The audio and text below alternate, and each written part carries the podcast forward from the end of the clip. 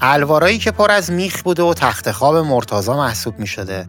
پسر چهارده ساله امامه به سری که با یه پارچه اورتش رو پوشونده بود و به راحتی هر کسی رو که به چشمای سیاهش خیره می شده خواب می کرده. مردی که تا دو دقیقه قلبش رو از کار مینداخته یا ضربانش رو دو برابر می کرده. کسی که می‌تونسته یه چشمش به طرف راست و چشم دیگرش رو به طرف چپ ببره. حرکت روی آتیش و رقص مار با نیلبک و اینا فقط یه گوشه خیلی خیلی کوچیک از دیدنی های عجیبیه که این دوتا جهانگرد دیدن. جهانگردایی که تو خیلی چیزا اولین بودن. از جمله ایرانی بودن. تا حالا اسم این دوتا اولین جهانگرد ایرانی به گوشتون خورده؟ اصلا می‌دونستین ایران دوتا جهانگرد مشهور داره که تو زمان خودشون یعنی همین 69 سال پیش بچه معروف بودن، سفرنامه نوشتن، کلی برنامه رادیویی تو سراسر دنیا اجرا کردن و یه عالمه مقاله پژوهشی دارن؟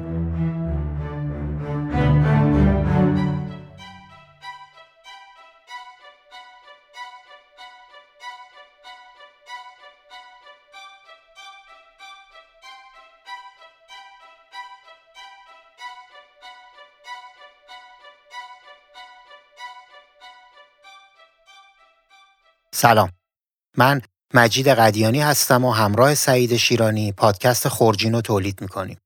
بنا داریم خاطرات برادرای امیدوار رو براتون تعریف کنیم تا همراه اونا یه دوری تو دنیای 70 80 سال پیش بزنیم. هدفمون هم اینه که ضمن سر زدن به خاطرات شگفتانگیز این دوتا برادر با ویژگی های جهان اون زمان و فرهنگ مردم بخشای مختلف دنیا آشنا شیم. پس بند و بساط گوش دادن پادکست رو بردارین و همراه ما و خورجینمون دنبال آقایون امیدوار راه بیفتید. در ضمن برای اینکه از انتشار قسمت بعدی مطلع بشین حتما حتما حتما تو هر اپلیکیشنی که خورجین رو گوش می‌دید گزینه subscribe رو بزنید و خورجین رو دنبال کنید. یه سری هم به صفحه اینستاگرام ما به آدرس خورجین dot podcast بزنید. مطمئنم که خوشتون میاد. راستی یادتون باشه رفقاتون هم همراه کنید و ما رو به دوستاتون معرفی کنید.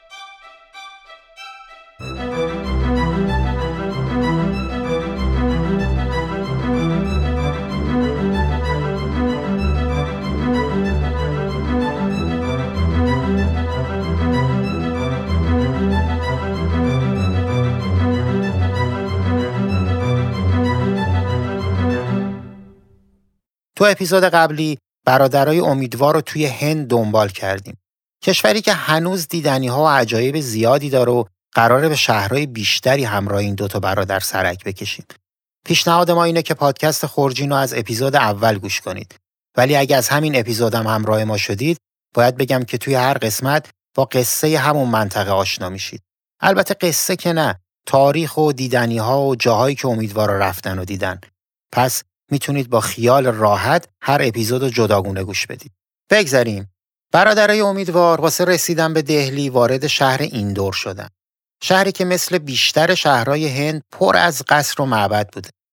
به قول امیدوارا انگار هندیا کاری جز ساختن قصر برای مهاراجه ها و نوابا نداشتن و واسه رفع خستگی هم اون وسط مسطا یه سری معبد واسه خداها می ساختن. بین این استعداد عمومی توی هند مردم این دور یه استعداد خاص داشتن. اونا تو ساختن مجسمه حیوانات تبهر عجیبی داشتن و اونو هنر دستی خودشون می‌دونستن. ولی مجسمه سازی اهالی این شهر یه فرق خیلی کوچولو با باقی مجسمه سازای دنیا داشته. اونا مجسمه حیوونا رو یک بیستم اندازه واقعی خودشون میساختن ولی اینقدر با دقت و ظرافت بوده که نمی‌شده مجسمه رو از حیوان واقعی تشخیص داد مگه به خاطر سایز و اندازش. اینقدر این مدل طبیعی بوده که وقتی برادرای امیدوار واسه تکمیل موزه‌ای که همیشه پس ذهنشون بوده چند تا از این حیوونا رو می‌خرن و پست می‌کنن ایران اتفاق جالبی میفته. پدر امیدوارا واسه گرفتن بسته پسراش میره گمرک. وقتی بسته رو باز می‌کنه می‌بینه یه سری گاو و شطور هستن که اندازشون بیشتر از یه سگ نیست. از مسئولای گمرک می‌پرسه مگه شطور و گاوای هند اینقدی خب طبیعتا اونجام کسی پاسخگو نبوده و خبر این بسته ارسالی بین مردم پخش میشه.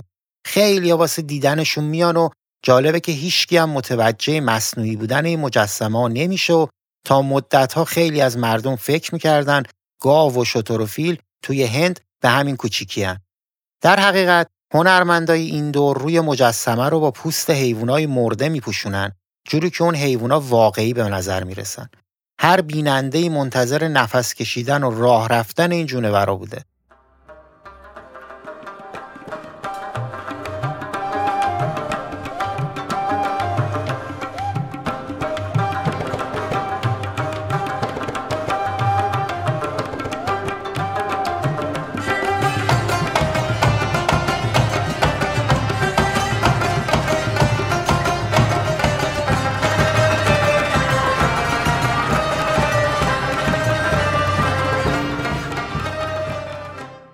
شهر این دور طبق سرشماری سال 2011 میلادی حدوداً 3 میلیون و 270 هزار نفر جمعیت داشته و 15 همین شهر پر جمعیت هند حساب می شده. این شهر تو ایالت مادیا پراش قرار داره، ایالتی که شهر بوپال از سال 1956 میلادی مرکز اونه و یکی از فاجعه بارترین حوادث صنعتی جهان توی اون رخ داده. فاجعه که عواقبش هنوزم گریبان خیلیا رو گرفته. اینقدر این اتفاق عظیم و غمباره که به نظرم یه چند دقیقه برادرای امیدوار رو تو راه رفتن برای دیدن یکی از بزرگترین مرتازهای این دور تنها بذاریم و جریان این حادثه رو یه مروری کنیم برای اونایی که شاید چیزی ازش نشنیده باشن. تو یکی از شبهای دسامبر سال 1984 میلادی یعنی حوالی آذر ماه سال 63 شمسی ابر آسمون شهر بوپال رو میپوشونه. اما این ابر حامل رحمت الهی نبوده و دلیل تشکیلش نشت گاز سمی خطرناکی بوده که باعث شرکت یونیون کارباید حشره کشساز آمریکایی بوده. این گاز سمی اولش خونه های نزدیک به کارخونه رو پوشونده که کلی آدم همون موقع مردن. کم کم لایه زخیمی از این مواد همه شهر رو زیر چتر خودش گرفته طوری که خیلیا تو خیابون دچار خفگی و مرگ شدن. اما این پایان فاجعه نبوده. نکته وحشتناکتر قضیه این بوده که مدیرای شرکت آمریکایی تو هند مسئولیت غذایی داشتن و به خاطر غیر قابل پیش بینی بودن این اتفاق هیچ مسئولیتی متوجه اونا نمیشه. اما اعتراض مردم و رسانه های خبری باعث میشه که بالاخره تو فوریه 1989 یعنی پنج سال بعد دیوان عالی هند طرف آمریکایی رو به پرداخت قرامت محکوم کنه. تو این حکم دفتر یونیون کارباید شهر بوپال به پرداخت 50 میلیون دلار و دفتر اصلی شرکت توی آمریکا به 450 میلیون دلار محکوم میشن که 259 میلیون دلار اونو شرکت های بیمه میدن. با توجه به این نکته که این فاجعه دست کم 18 هزار نفر رو کشت و هزاران نفر دیگر رو با مشکلات شدید جسمی مواجه کرد به نظر میاد این مبلغ مبلغ ناچیزی باشه. این رو هم می‌دونیم که بازمانده های قربانیان این فاجعه چیزی حدود 25 هزار روپیه یعنی 540 دلار دریافت کردن. متاسفانه هنوز هم 25 تن مواد سمی تو اون کارخونه متروک شده وجود داره که یونیون کارباید زیر تمیزکاری اون نمیره. هنوز هم آدمای زیادی در حال پیگیری حقوق قربانی های این فاجعه هستن. راستش حتی گفتن این مطلبم نفس منو تنگ کرد و حال خفگی دارم. چه برسه مردم اون شهر. یه نفس عمیق بکشیم و بریم سراغ امیدوارها و مرتاز اعظم جناب ماهات را بانی نوح سوا.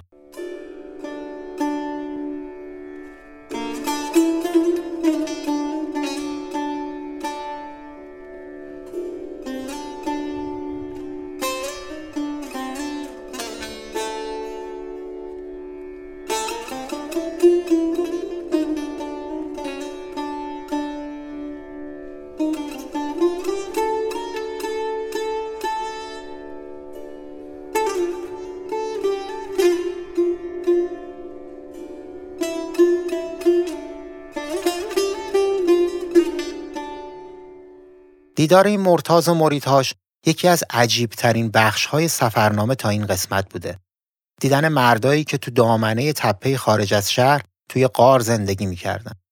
اونجوری که توی سفرنامه نوشتن مریدا همه لخت بودن. لخت لخت که نه یه چیزی دور اورتشون کشیده بودن. این جمعیت تقریبا 200 نفره همه یه شکل بودن. لاغر و استخونی. جوری که از نظر امیدوارا پوستی بودن که روی استخون کشیده شده و ریش جوگندمیشون تا سینه پایین اومده بوده. برق چشم اونا خیره کننده بوده طوری که برادرای امیدوار جرأت نکردن خیلی تو صورتشون خیره بشن. این آدما تو حالت چنباتمه با هم در حال حرف زدن بودن و فارغ از زندگی دنیایی زیر آسمون میخوابیدن و از همه چیز بینیاز بودن. البته یه خورده مال و اموال داشتن که شامل کلی کتاب به زبونای مختلف بوده و به نظر می رسیده این مرتازا همه تحصیل کرده باشن.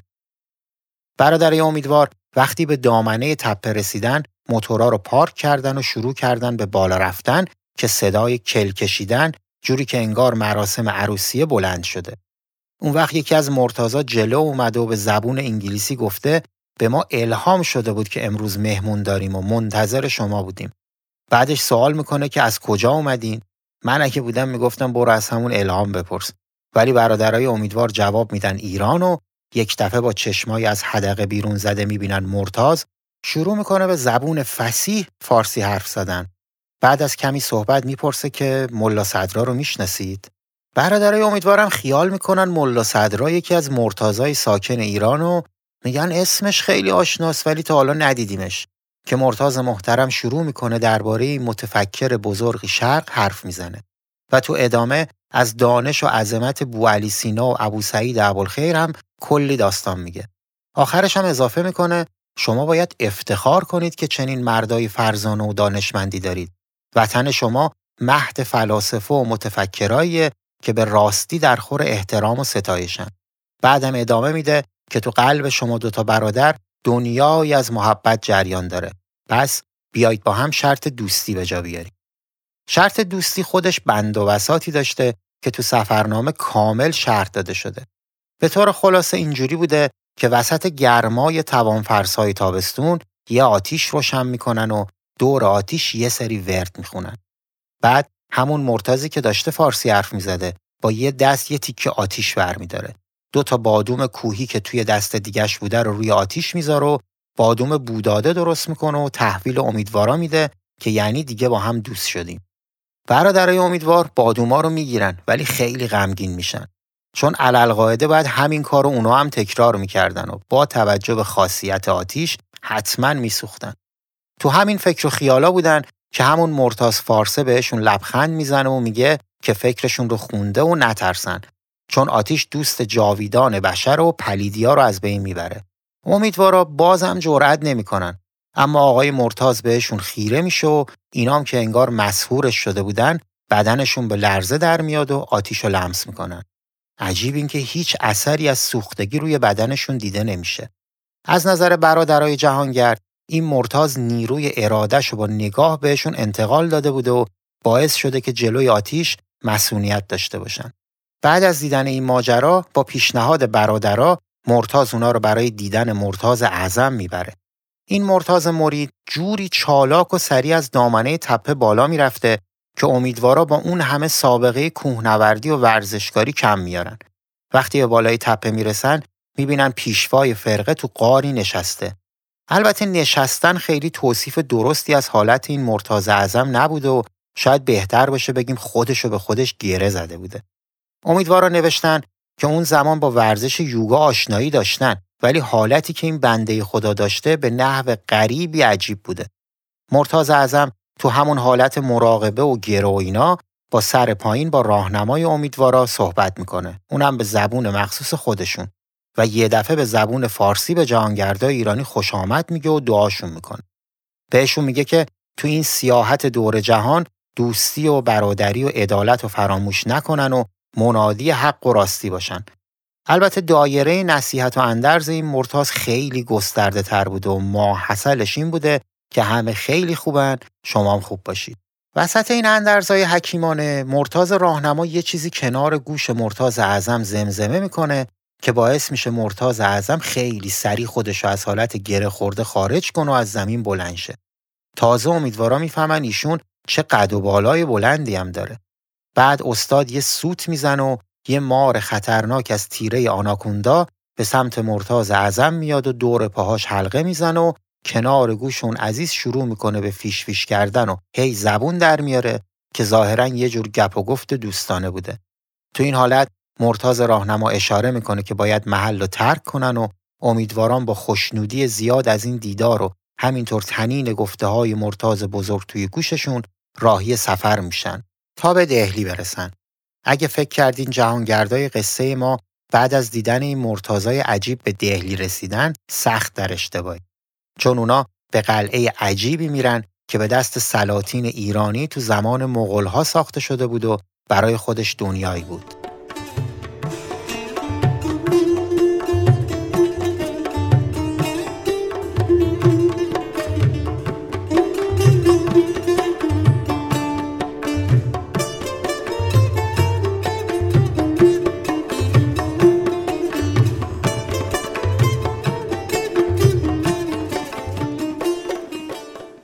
قبل از اینکه وارد قلعه بشیم می‌خوام یه توضیحی درباره هاست و فضایی که توش پادکست بارگذاری میشه بگم. یکم طولانیه ولی قصه جالبی داره. داستان اینجوری بود که قبل از عید سال 1401 اون موقع که همه پادکسترها از سه ماه قبلش داشتن واسه آماده کردن اپیزودهای ویژه نوروزشون خودکشی می‌کردن و همه پادکست بازای قهار کلی پادکست تو لیستشون داشتن که تو تعطیلات و تو جاده و موقع استراحت و اینا گوش بدن یه اتفاق بد افتاد. Anchor که host خیلی از پادکست های فارسی بود ایران رو تحریم کرد. خلاصش این که شب عیدی دست همه مون تو حنا. همه که میگم یعنی همه ها جدا از پادکسترها و پادکست گوشکنا اسپانسرها هم داستان پیدا کردن. host یا میزبان پادکست هم اگه نمی‌دونید چیه باید بگم فضاهایی هستن که به شما امکان ذخیره و بارگذاری فایل های پادکست رو میده و با تولید یه feed RSS خاص پادکست شما رو تو فضاهای پادگیر بازنشر می‌کنن.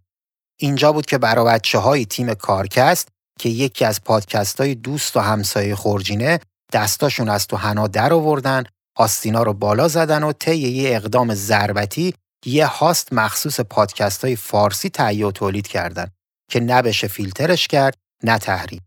اسمشو گذاشتن دادکست. بعدم خیلی آزاد و رایگان گذاشتنش تو دسترس خلق پادکست باز خدا. هم, هم می‌تونید برید رایگان پادکستتون رو روش بارگذاری کنید و با خیال راحت پادکست تولید کنید. همه اینا رو گفتم که بگم این بچه ها انقدر مشتی که بعد از این همه کار خفن اسپانسر پادکست مام شدن تا به یه پادکست جوونتر از خودشون تو اول مسیر کمک کرده باشن. لینک هاست و پادکستشون هم توی توضیحات این اپیزود هست. حالا که با جریان هاست دادکست و اینا بیشتر آشنا شدید بریم وارد قلعه‌ای بشیم که کلی چیزهای عجیب تو دلش جا داد.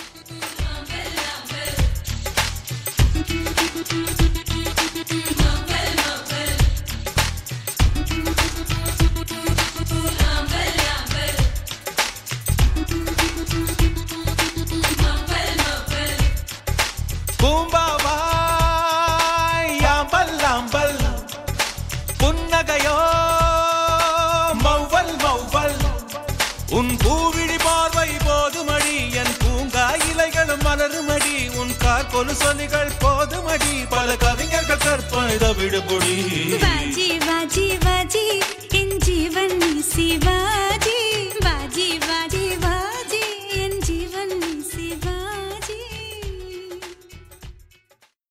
خب بشنویم از قلعه مستحکم شهر گووالیور این شهر یکی از شهرهای خیلی قدیمی هند و قلعش که بالای یه تپه است در حقیقت از چند تا قلعه ساخته شده که هر کدوم طبق نوشته امیدوارها 5 کیلومتر مربع. این قلعه دو تا راه داشته با درهای بزرگی از جنس چوب کلفت که یکی برای پیاده نظام بوده، یکی دیگه واسه سوار نظام. تو زمانی که جهانگردای ما از قلعه بازدید کردن، توی قلعه مدرسه و کالج های امروزی تأسیس شده بود و این دوتا برادرم به دعوت رئیس کالج به قلعه میرن تا به نمایشگاه کوچیک ترتیب داده بودن سر بزنن. وقتی وارد قلعه میشن رئیس کالج به زبون انگلیسی میگه که اینجا وطن شماست به خونه خوش اومدید برادرای امیدوارم واسه دانش آموزا سخنرانی می‌کنن و بعدش هم پرچم ایران و بالای قلعه نصب می‌کنن و به قول خودشون بعد از سالها بدون جنگ و خونریزی پرچم ایران رو به احتزاز در میارن. ولی چیزایی که امروز درباره این قلعه می‌دونیم اینه که این قلعه حدوداً تو قرن 6 میلادی ساخته شده و مغلا از اون به عنوان زندان استفاده می‌کردن. هنوز همین قلعه یکی از جذابیت های گردشگری کشور هنده. اگه بخوایم به افسانه ها استناد کنیم باید بگم که یه پادشاه محلی به اسم سورچسن یا سورچسن یا یه همچین چیزی دچار جزام میشه. یه حکیمی از حوز مقدسی به اسم گوالیپا که هنوزم توی قلعه وجود داره به شاه محلی آب میده و طرف شفا پیدا می‌کنه و واسه تشکر این قلعه رو می‌سازه. البته تاریخ قلعه مفصل و بین حکومت‌های زیادی دست به دست شده. نکته جالبی که موقع جستجو درباره این قلعه باش برخورد کردم این بود که تو بخشای تاریک تالارای این قلعه خفاشای زیادی زندگی می‌کنن و برخلاف نظر بیشتر گردشگرا دلیلش بی اهمیتی این قلعه نیست. بلکه چون خفاش فایده های زیادی برای محیط زیست داره و یه روش بیولوژیک واسه مبارزه با آفتهای کشاورزیه دولت هندم تصمیم گرفته به زیستگاه های اونا کاری نداشته باشه و یه جورایی راه آشتی خفاش و گردشگرا رو هموار کرده. برادرای امیدوار درست تو این قلعه میمونن. توی یکی از این روزها به کالج دخترونه قلعه میرن که مدیرش خواهر یکی از بزرگترین رقاصای هند بوده. اونا تو کالج از رقصهای متنوع و جالب دخترها دیدن می‌کنن و مجذوب زیبایی های هنر رقص هندی میشن. مدیر مجموعه براشون توضیح میده که رقص هندی 13 تا حرکت سر، 36 تا نوع نگاه چشم، 9 تا حرکت پلک و 7 تا حرکت ابرو داره. انواع حرکت دست و پا که جای خود. البته این آمار مربوط به دورانیه که برادرای امیدوار به اونجا رفتن و الان اطلاع دقیقی از تعداد این حرکت ها ندارم. ولی آقای ابوالقاسم دادور و خانم فهیمه دانشگر توی مقاله ده صفحه‌ای با عنوان فنون و روش های بیان مفاهیم در رقص های کلاسیک هندی یه تحقیق خیلی جالب درباره حالات بدن تو رقص های هندی انجام دادن که مربوط به پایان نامه کارشناسی ارشدشون بود و با یه سرچ ساده میشه خوندش. برادری امیدوار بعد از دیدن رقص و آشنایی با فلسفه این هنر سری به مقبره تانمین شاعر نقم پرداز هندی می‌زنن که کنار مقبره یکی از پادشاه ها قرار داشته. مردم معتقد بودن هر کی از برگ درخت کوچیک کنار مقبره بخوره می‌تونه خواننده بشه. طبق معمول هم این دوتا برادر از برگ این درخت خوردن و البته ایسا خان خیلی زود شروع کرده به خوندن آوازهای کلاسیک هندی و تو سفرنامه نوشتن و به راستی آواز و همه را به حیرت دچار ساخت. یکی دیگه از دیدنی های قلعه پانسیونی بوده که برای حیوونا درست کرده بودن. در حقیقت موزه حیوونا بوده با حیوانای زنده. برادرای امیدوار که انتظار دیدن یه باغ وحش داشتن با یه سیرک کم نظیر و بی همتا مواجه میشن. اهالی ساکن قلعه مثل بیشتر مردم هند برای حیوونا احترام زیادی قائل بودن و حتی از حیوانای ناقص الخلقه هم حمایت می‌کردن و بهشون نمایش یاد می‌دادن تا مبادا از چشم مردم بیفتن. از درآمد حاصل از همین نمایش ها بوده که تونستن این پانسیون رو درست کنن و براشون پرستار و دکتر استخدام کنن. این پانسیون فضای بزرگ و تمیزی داشته و بوی داروهای ضد عفونی از همه جا به مشام می‌رسیده.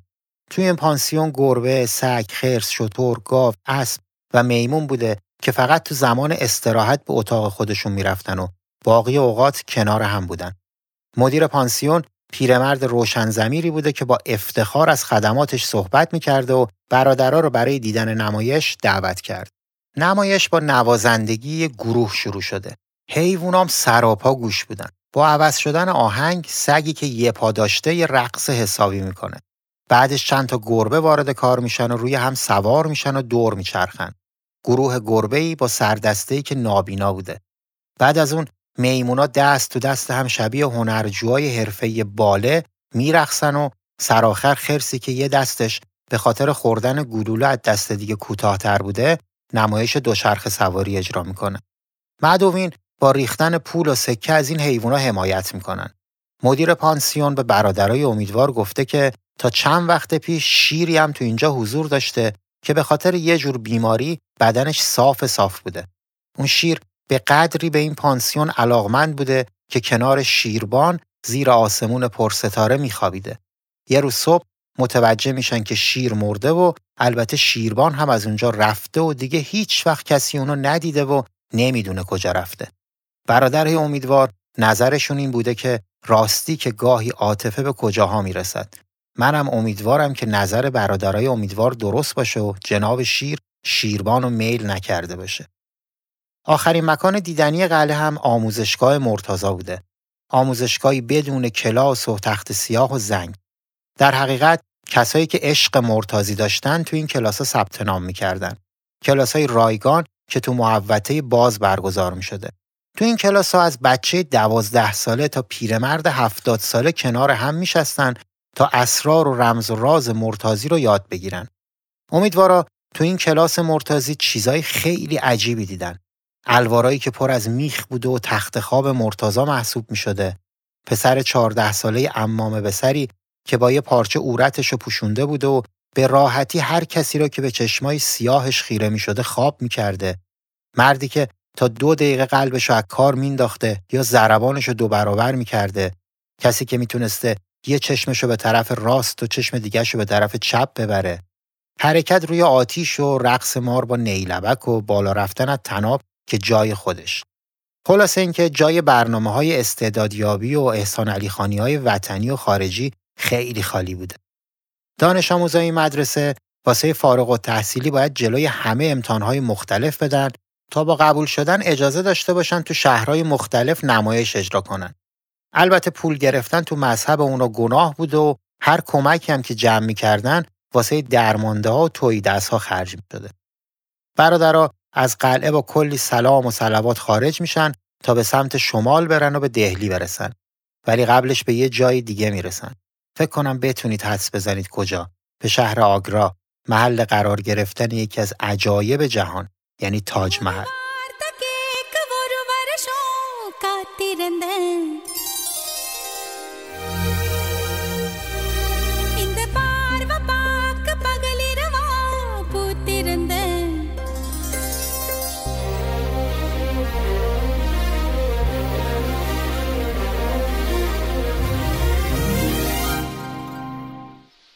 برادرای امیدوار توی سفرنامه تاج محل رو اینجوری توصیف کردند.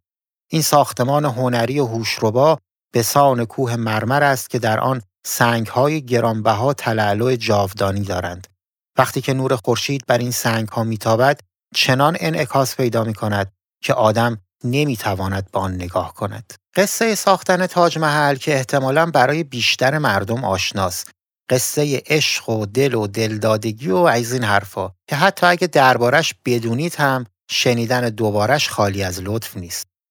به قول تاگور، فیلسوف ادیب و شاعر فقید هندوستان، تاج محل یک قطره اشک بر رخسار ابدیت. داستان ساخت این امارت مجلل و با شکوه هم بر همین اساس شکل گرفته. شهاب الدین محمد شاه جهان گورکانی ملقب به شاه جهان اعظم فرزند جهانگیرشاه پنجمین امپراتور سلسله گورکانیان هندوستان به حساب میاد. اون تو 15 سالگی و قبل از نشستن به تخت سلطنت تو دومین ازدواج خودش با اشرافزاده ایرانی به نام ارجمند بانو وصلت کرد. ارجمند دختر یمین و دوله آصف خان از نواده های شاه اسماعیل صفوی و وزیر جهانگیرخان پدر شاه جهان بوده. اون علاوه بر همه این فک و فامیل با شکوه برادرزاده ملکه نورجهان نامادری پرنفوذ شاه جهان هم محسوب می شده. شاه جهان همسر ایرونی و محبوب خودش به خاطر برتری به باقی زنای اون دیار ممتاز محل لقب میده و 18 سال عاشقانه با اون زندگی می‌کنه. ارجمند بانوی محبوب شاه جهان بعد از سلطنت همسرش ملکه اعظم گورکانی میشه و شاه علاوه بر توجه و امتیاز خاص اون رو از اعتماد بی حد و مرز خودش برخوردار می‌کنه. ثمره عشق و زندگی این دو نفر چهارده فرزند بوده که تنها هفت یا هشتشون زنده موندن و بزرگ شدن. تو روایت های تاریخی از علاقه شاه به همسر ایرانیش زیاد گفتن. داستان عاشقانه این دو دلداده تا اونجایی بوده که شاه جهان حتی جدایی کوتاه مدت ممتاز محل رو هم تحمل نمی کرده و تو همه سفرها حتی واسه جنگ اونو با خودش می برده. تو یکی از این لشکرکشی ها که حدود سه سال بعد از سلطنت اتفاق افتاده شاه گورکانی واسه سرکوبی حاکم یه جایی آزم جنگ شده. طبق معمول ارجمند بانو رو هم همراه خودش برده. تو گیرودار جنگ به شاه جهان خبر میدن ممتاز محل که تولد چهاردهمین فرزندش رو انتظار میکشیده درد و کسالت زیادی داره و امیدی به بقاش نیست. وقتی که شاه به بالین همسر باردارش میاد ارجمند بیگم دو خواسته به عنوان وصیت مطرح می‌کنه. اول اینکه پادشاه بعد از اون همسری اختیار نکنه و دیگه اینکه مقبره‌ای برای یادبود نام و خاطرش بسازه که شهره آفاق بشه. یعنی بعد از مردنم جوری شاه و سر کار می‌ذاره که نه تنها هوس عشق عاشقی نکنه بلکه اصلا وقتش هم نداشته باشه. ظاهرا تو متون ادبی متن این وصیت اینجوری اومده و منم عینا نقل می‌کنم. شاها گفته و شنیده ما را عفو فرمایید. انقریب مسافر هستم. شاها در ایام محبوسی همدرد شما ماندم. الحال که ایزد تعالی پادشاهی نصیب شما کرد و فرمان روایی جهان بخشید ما پر حسرت انتقال می کنیم و می رویم. بنابر آن دو وصیت است. امید که هر دو قبول شوند. بیگم صاحب فرمودند که حق تعالی شما را چهار پسر و چهار دختر داده است. برای نام و نشان همین کفایت می کند. چنان نشود که نسل دیگر از کسی پیدا شود که با هم جنگ و جدل دارند. وصیت دوم آن است که برای ما چنان مکان تعمیر یابد که بر منصه ظهور نایاب و دارای کمال عجیب و غریب گردد. پادشاه عاشق پیشه که به گواه تاریخ تو غم از دست دادن همسر محبوبش تو کمتر از یه سال مو سفید کرد و یه سالی سوگوار معشوق جوان از دست رفتش بود عطای فرمان روایی و توسعه ملک شاهی رو به لقاش بخشید و سال بعد یعنی سال 1632 میلادی دستور بنای آرامگاهی روی مزار ارجبند بادون صادر کرد که تا سال 1647 میلادی تکمیل شد و نهایتا طی 21 سال تو سال 1653 میلادی سایر متعلقات امارت هم به اون اضافه شد. ظاهرا امپراتور مغولی هند اسم اونجا رو به یاد همسرش ممتاز محل گذاشت که به مرور زمان به اسم فارسی تاج محل تغییر کرد. مورخای اون زمان هم از بنا به اسم روزه ممتاز محل یاد می‌کنن. شاه جهان حدود 35 سال بعد از ممتاز محل زندگی کرد و 8 سال آخر عمرش رو به دستور پسرش اورنگزیب تو حبس گذروند. گفته میشه که از پنجره کوچیک زندان به تاج محل چشم میدوخت و با معشوق از دست رفته نجوا می‌کرد. سرانجام تو سال 1666 میلادی پادشاه مخلوع گورکانی درگذشت و پیکرش کنار ارجمند بانوش آرام گرفت. تاج محل تا ابد به عنوان خانه ابدی این دو دل داده شخص دیگه ای رو به داخل امارت راه نداد. این اثر تو سال 1983 میلادی به عنوان جواهر هنر اسلامی در هند و یکی از شاهکارهای تحسین شده تو فهرست میراث جهانی یونسکو ثبت شد. تاج محل به خاطر داشتن منظره زیبایی که موقع طلوع خورشید داره خیلی دیدنی و گردشگرای زیادی ساعت چهار صبح اونجا جمع میشن برای دیدن این منظره به شرطی که هوا مهالود نباشه.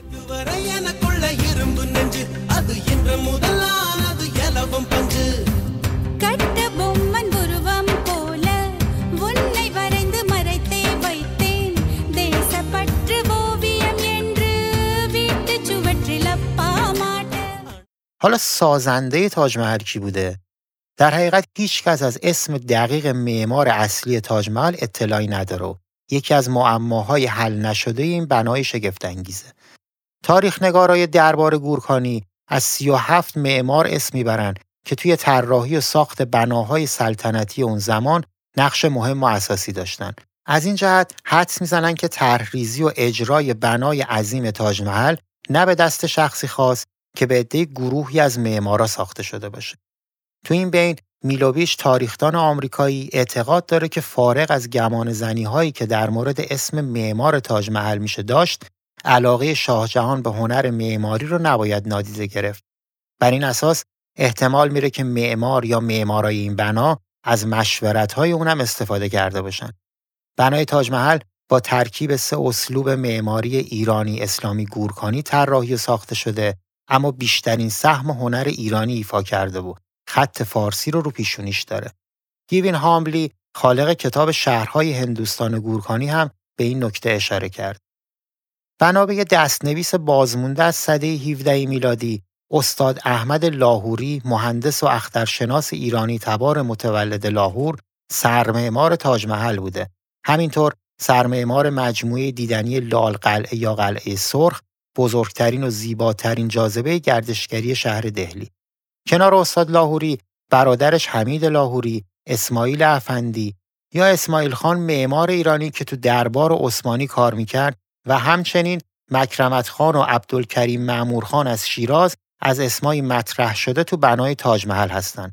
اما اسمی که بدون شک و قطع به یقین به اون اشاره می‌کنن عبدالحق شیرازی ملقب به امانت خان خوشنویس صده 11 هجریه که کتابدار ایرانی مشهور دربار گورکانی هند بوده و خط سلس حک شده روی در و دیوارهای مقبره تاج محل و همینطور کتیبه های قرآنی اون مهمترین اثر به جامونده از این هنرمند ایرانیه. عبدالحق شیرازی به همراه برادر بزرگترش تو حدود سالهای 1689 میلادی از شیراز به هند مهاجرت کرد و شاه جهان به خاطر استعداد خارق العادش تو هنر خوشنویسی به اون لقب امانت خان داد.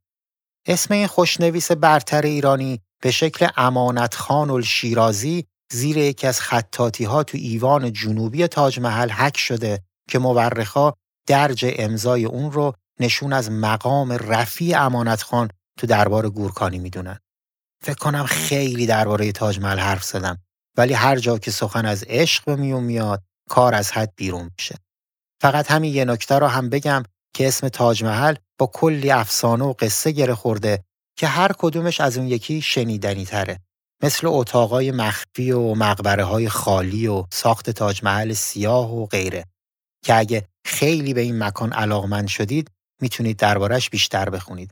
حساب و کتاب هزینه های ساختش با نرخ امروزی هم یکی دیگه از عجایب این مقبره عاشقانه است و من ازش میگذرم تا همراه برادرای امیدوار این دفعه دیگه واقعا بریم به سمت دهلی. بخش دهلی تو سفرنامه برادرای امیدوار با سرتیتر قلب 400 میلیون نفر اینجوری شروع شده. اینجا دهلی است، شهری که برای نسل‌های آینده کار می‌کند. شهری است که آینده درخشان کشوری را بنا می‌نهد. شهری است که 400 میلیون نفر را رهبری می‌کند. اینجا دهلی است، پایتخت هند عظیم. تو همین ورودی دهلی از برادرای امیدوار خدافزی می‌کنیم تا یه استراحتی کنیم و تو اپیزودهای بعدی که امیدواریم هر 15 روز یه بار بتونیم منتشرش کنیم گشتی توی دهلی بزنیم و سری به جناب نهرو و کم کم راه بیفتیم و بریم سمت هیمالیا و خطراتی که این صعود براشون به همراه داشته. در آخر هم لازم از علی امیریان بابت کارهای مربوط به ادیت و ساخت موسیقی ابتدا و انتهای پادکست ملیه دودانگی واسه طراحی کاور و لوگو برایتچه های سی بمول برای انتخاب موسیقی های متن و البته آیلار که کارهای مربوط به صفحه اینستاگرام خورجین رو انجام میده و دیدنش خالی از لطف نیست تشکر کنم.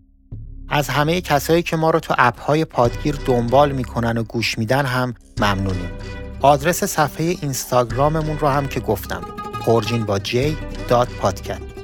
برای شنیدن حوادث و ماجراهای جور و جور تو قسمت بعدی پادکست همراه ما باشید. تا اون موقع روزگارتون خوش.